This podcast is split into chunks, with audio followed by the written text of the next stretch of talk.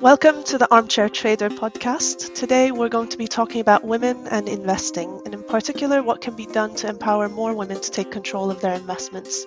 We have with us today Jessica Robinson, the author of Financial Feminism A Woman's Guide to Investing for a Sustainable Future, and the founder of Moxie Future. Hi, Jessica. Thank you for joining us. Hi, thanks thanks for the invitation. So, you do a lot of work around closing this investment gap between the sexes and you run an education platform for women as well. So, tell me why do you think that there is still this gap in investment? Yeah. So, I, I think, you know, one of the things just just to start out with, I think sometimes we find conversations on women and money can be somewhat difficult, somewhat awkward. Um, I think there are many reasons why. Um, and that's why discussions like these are so so important. I mean, the challenge that we see, you know, women, and this is a, a global phenomenon. You know, women face many gaps when it comes to money and wealth. So obviously, the gender pay gap we know is a huge issue where women are paid on average only eighty percent of what men are paid. There's a gender funding gap in terms of female entrepreneurs accessing the capital and investment they need to grow their business. There are things like even the gender pricing gap. So you may have heard of the pink tax, you know, economic discrimination whereby women are paying more for some products. But when we look at the gender investing gap, it's a real concern because we are seeing that women simply are not investing as much as men and they're leaving a lot of their, their wealth in cash, which of course means missing out on that opportunity to actually, um, you know, to grow that wealth for more during later life. Um, so that investment gap is a real issue. And I think why we need to talk about it more is because it's also leading to a gender pension gap, which is in, in, in essence a manifestation of all these other, other, other gaps whereby women are simply left worse off in retirement, uh, compounded by the fact that they generally live longer as well. So, in terms of actually why it exists, I think this is a very complex discussion, um, and I, am wary about generalizing. Uh, but I, but but I'm going to. Um, I think there's a lot of research around uh, confidence, and actually that some many women sort of lack a confidence when it comes to investing, and this tends to push them towards lower risk options. They may feel they don't understand financial products as well enough. Um, but also the lack of time and limited investment knowledge. So it's effectively a self fulfilling prophecy. Um, I also think that the industry, so the investment industry, is not doing a great job on engaging with women as investors. You know, we still see this sort of finance investment industry very male dominated, and therefore the products and services that are coming out are quite often designed through a male default lens. And I think, you know, this is something that we really need to talk about and actually think about what women want in terms of their financial and investment needs. So, why do you think that we have this lack of confidence? Is that how we're based, how things are structured within the investment community? What's causing it? Yeah, I mean, I, I think, I do think that it's partly to do with the way that we stereotypically describe gender roles when it comes to money and investing. And I think, you know, one of the fascinating things I talk about, there's been some great linguistic studies done in terms of how the industry uses advertising and marketing and the media messaging that goes to women and men on money and investing. And if you look at it, it's, it's fascinating. You know, we talk we talk to men about investing. It's like dare to invest, your financial strength. You know, it's very sort of emboldened. Yet, the, for women, we talk about them as excessive spenders. We give them guidance to to save and restrict. And I think, you know, we have to look at what, what goes through through the core of, of the way we communicate with women. And, and I think that's really important to address. The other one as well is many women feel quite patronized when they talk to their bank or their financial advisors about investing. And I think, again, that really puts a lot of women off to actually be, be active investors. And nowadays, there are lots of investment apps or even financial advice services that are being launched specifically targeting women. I mean, is this a good way to make it easier for women to want to invest or be able to invest? Yeah, absolutely, and I, am very, I'm very happy to see that these sustain, these investment apps are coming online because it makes it so much easier for women to actually sort of dial into to the investment decisions, the investment education that needs to happen as well. So I think absolutely these are great. Um, but again, we still need to consider how do women interact with money? What are they looking for in terms of their wealth and in terms of their investment? And that's really what drove me to to write the book Financial Feminism to actually really try and shine a spotlight on what women are looking for. And we do know that women do think about impact, uh, non financial impact, in terms of their investment decisions. So financial return isn't the sole driver. Women, many women, when they think about investments, they want to have that positive impact. And invariably, that's on the environment, local communities, or society at large. So, what kind of other resources do you think that women need um, to get them more confident about investing? Are there other books um, than yours, of course, and websites that you'd recommend? What's been fascinating, and I'm, I obviously speak at various, various events and, and articles that I write in terms of engaging with women on financial and investment issues. And I think we're seeing a lot of investment clubs actually start to grow, which are women only focused. From a personal perspective, I am actually involved in a, in a female angel investor community. And I think that, that sort of the, the beginning of that really helps women come together. And I think interestingly, women tend to have or enjoy peer to peer discussions when it comes to investing, which is probably slightly different from men who may see it more as an individual pursuit. But I think that a lot of women actually want to confer with their colleagues or their friends or their family. Um, and those investment clubs really help. I think, as you mentioned, the apps, I think really are great. There's a lot now webinars um, that are very focused on engaging with women on how to get started, um, and as well books. Um, you know, again, a lot of really good books out there. Um, one of the reasons I wrote it, mine specifically for women, was because there weren't that many that are actually targeted at women. And I do feel, I do feel there's a way to communicate better with women when it comes to investment and, and to finances. And there's also this thing about women actually um, performing better than men, right? When they do invest. So do we need to get the word out about that a bit more as well? Yeah, no, absolutely. And I think it's really interesting to see, uh, and, you know, whenever there's some research that comes out, you know, so many people send it to me and say, look, so women are actually doing, doing pretty well. Um, yeah, I mean, you're right. The, the data is that women tend to, to outperform men. I mean, it's hard, obviously, to sort of do straight comparisons. I think in part that's an awareness of risk and therefore the sort of due diligence that many women tend to do around making the investment choice as opposed to sort of jumping straight in. Um, and I think it's very heartening when we see see these great results that come out of the research. And to your point, I really we do need to sort of publicize that and say, look, this is part of building the confidence of women in terms of having an investment portfolio and actively managing it themselves. And in addition to some of the kind of more psychological um, effects like confidence we talked about, obviously there are structural issues you mentioned as well, like the gender pay gap and um, the way society perhaps is structured that keep women from investing as much. Can you tell me a little bit about those issues and how we can perhaps overcome them? Yeah, and I think this is really important to have in terms of a discussion now because we now know that women are controlling a significant chunk of the world's wealth. So it's, I think the latest figures were around 32% of global private wealth is held by women. And obviously that's expected to grow annually.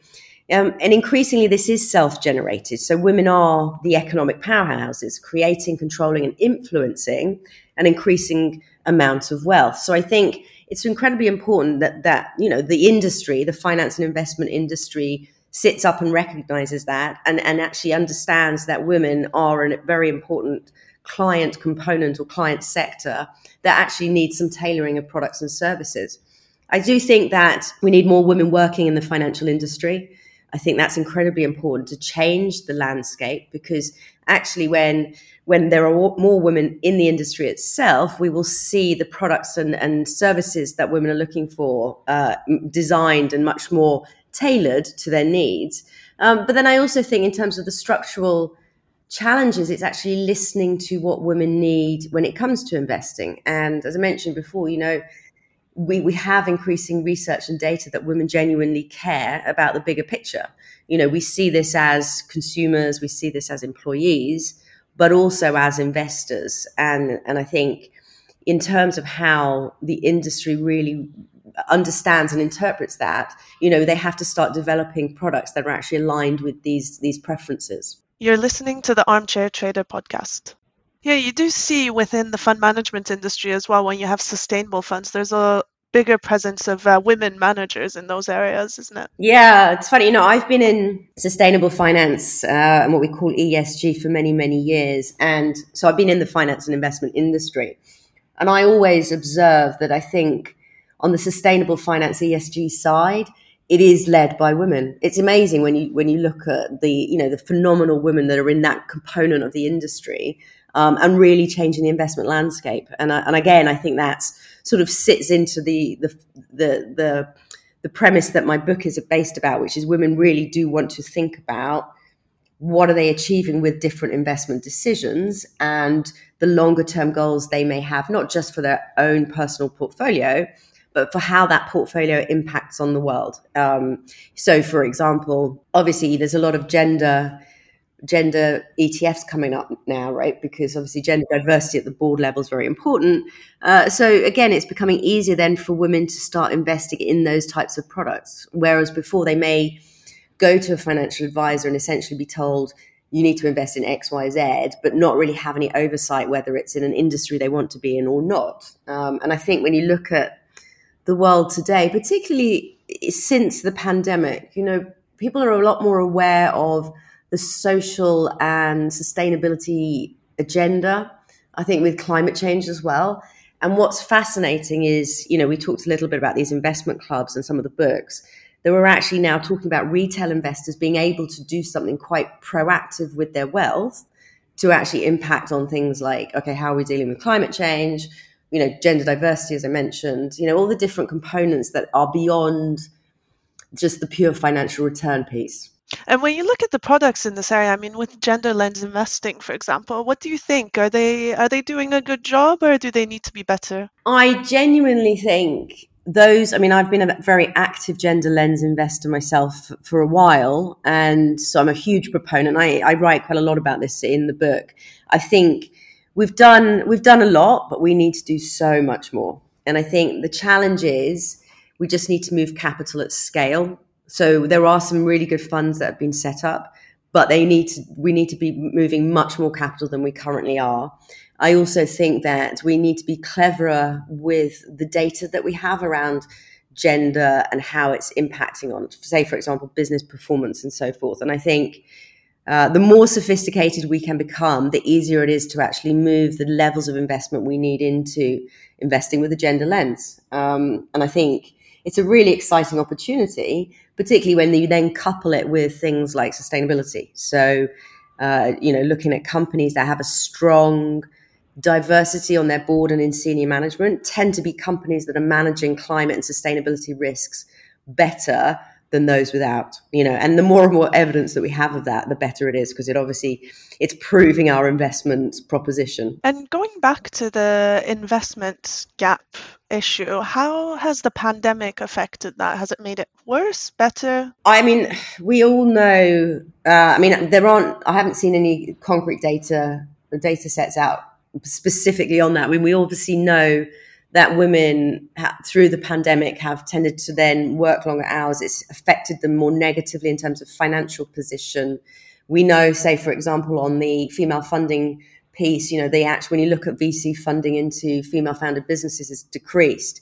So the outcome of COVID and the pandemic has basically been harsher and, and, worse off for women than than the men. So it's actually making our challenge in terms of closing that investment gap, investing gap, actually harder. Um, and again, also the issue of time, you know, being able to educate yourself and, and really think through the investment propositions that you really want to go, you really want to support, you know, it does take a lot of time. And I think, you know, the, the pandemic has probably fallen harder on women in terms of childcare, job security, and so forth. So it's actually, you know, when you look at where the progress we've made, we've sort of taken a step back through the pandemic when I speak to women and my friends generally, they have this understanding that they need to start investing or putting their money to um, work somewhere. Um, but the problem is the question that I get a lot, which I'm going to pass on to you, is how do I begin? Like, how do I start that journey? I have a bit of savings. I don't know what to use. Um, do I go to a financial advisor? Do I go to an app? Can you talk me through what how you would answer that? Sure. I mean, I, I, should caveat this with I am not a, a financial advisor. I am just I'm a, a sort of expert of course. in finance, and you know I do a lot of work with governments and regulators, and on the sort of sustainable finance side. Um, so what I say is, is not is not professional advice for sure, and it's a lot of it's actually based on personal experience. So I think the way you start is, you know, particularly if you're interested in sustainability as well, you know, you have to figure out what you care about and what you prioritize. So thinking through, you know, are there certain funds that, that you find particularly you want to support or invest in, or, or certain industries that you may want to back away from? Um, but it's really about setting your goals, and you know, you obviously are going to have short, medium, and long term goals. I do think it's worth speaking with a financial advisor or your bank as a first port of call. But to sort of navigate that, sometimes, you know, when, when I speak to many women talking about investing they say, yeah, but it's very intimidating or, you know, I'm treated as though I don't know what I'm talking about. So go with sort of your list of questions. So what is it? What are the products? You know, where do you think I need to be in the next 10, 20, and 30 years? Um, and then you've also got to figure out, well, what are your boundaries? Because I mean, the good thing with the apps and the ETFs is it makes it's making it easier for us to invest. Now, some women, and in fact, probably me included, I just don't have a huge amount of time to to sort of educate, keep educating myself, and so forth. So, so you've got to figure that out. You know, you don't want to go and say, right, I'm going to be a real active investor, and I'm going to invest in companies directly, not use funds or whatever, without really understanding what does that mean in terms of time and education as well. Um, and then, you know, as I said before, it's also really worthwhile speaking to your friends and your family um, about what they do as well. Because I think a lot of people have, have sort of been, you know, long term investors, and it's really about learning from uh, learning from what people are doing. Uh, I think the other thing is, you know, there's everyone's obsessed with crypto and Bitcoin, and um, again, sort of not rushing into things. I'm a little bit what do we say? I'm, I'm, a little bit more restrained, but you know, I do I do observe a lot of my male friends are sort of very excited about Bitcoin and so forth, but less less so. Yeah, same. Friends. and um, for, uh, with people uh, you speak to, is there a lot of concern around greenwashing when they want to do more sustainable investments um, and not having the time to go through every holdings of an ETF, for example? Yeah, and I, you know, when I in my institutional work as well, this comes up a lot now. So there is a major concern across the markets around greenwashing by asset managers and, and fund providers. Um, fortunately, there's a, there are efforts at the regulatory happen regulatory level happening, particularly in the EU, to really try and ensure that what's put out into the market, if it's labelled green or sustainable or diversity or anything, that it's actually doing what it says it's doing. Um, and I sometimes cite this example. I, I used to live in Hong Kong, uh, and I had a mandatory Hong Kong pension fund which the employer paid into. And I remember, and I've been in sustainable finance and ESG for for years, and then I sort of got the pension. I dutifully ticked the green fund box, but it wasn't until about two years later that I went back to actually look what was in the in the fund allocation. And the biggest holding was in a large American investment bank, because on the basis of the fact it's carbon footprint, because it's only really the office, travel, and paper usage. However, that investment bank was also the largest le- lender for coal development in Southeast Asia. So do you see what I mean? I, I even as someone who's been in this industry, had fallen into the trap of thinking, "Oh yeah, I'm investing in green companies," but then I find out actually I'm investing in an, invest, an investment bank that's funding coal development in Asia, and it's like you've, you've got to be so savvy. Uh, so I do encourage people to to really, if, if they are worried about this, look at what some of the NGOs are doing. So you've got something called BankTrack, has done some fantastic work. Uh, you know, really trying to increase the level of transparency and scrutiny over what's going into the market in terms of greenwashing and ensuring that that you know retail investors like you and I are not duped into thinking we're investing sustainably or green and actually we are our money is going where we want it to. Um, unfortunately, it's still a work in progress. I think we're getting there, but it's, you know, as it's such a buzz now, I think everyone's sort of jumping on the bandwagon and we need to be very, do our due diligence, I think, essentially. Great. Well, thank you so much, Jessica. That was very interesting. Um, thanks again for taking the time. My pleasure. And thank you for inviting me. You've been listening to the Armchair Trader podcast. Sign up to our newsletter on the website www.thearmchairtrader.com.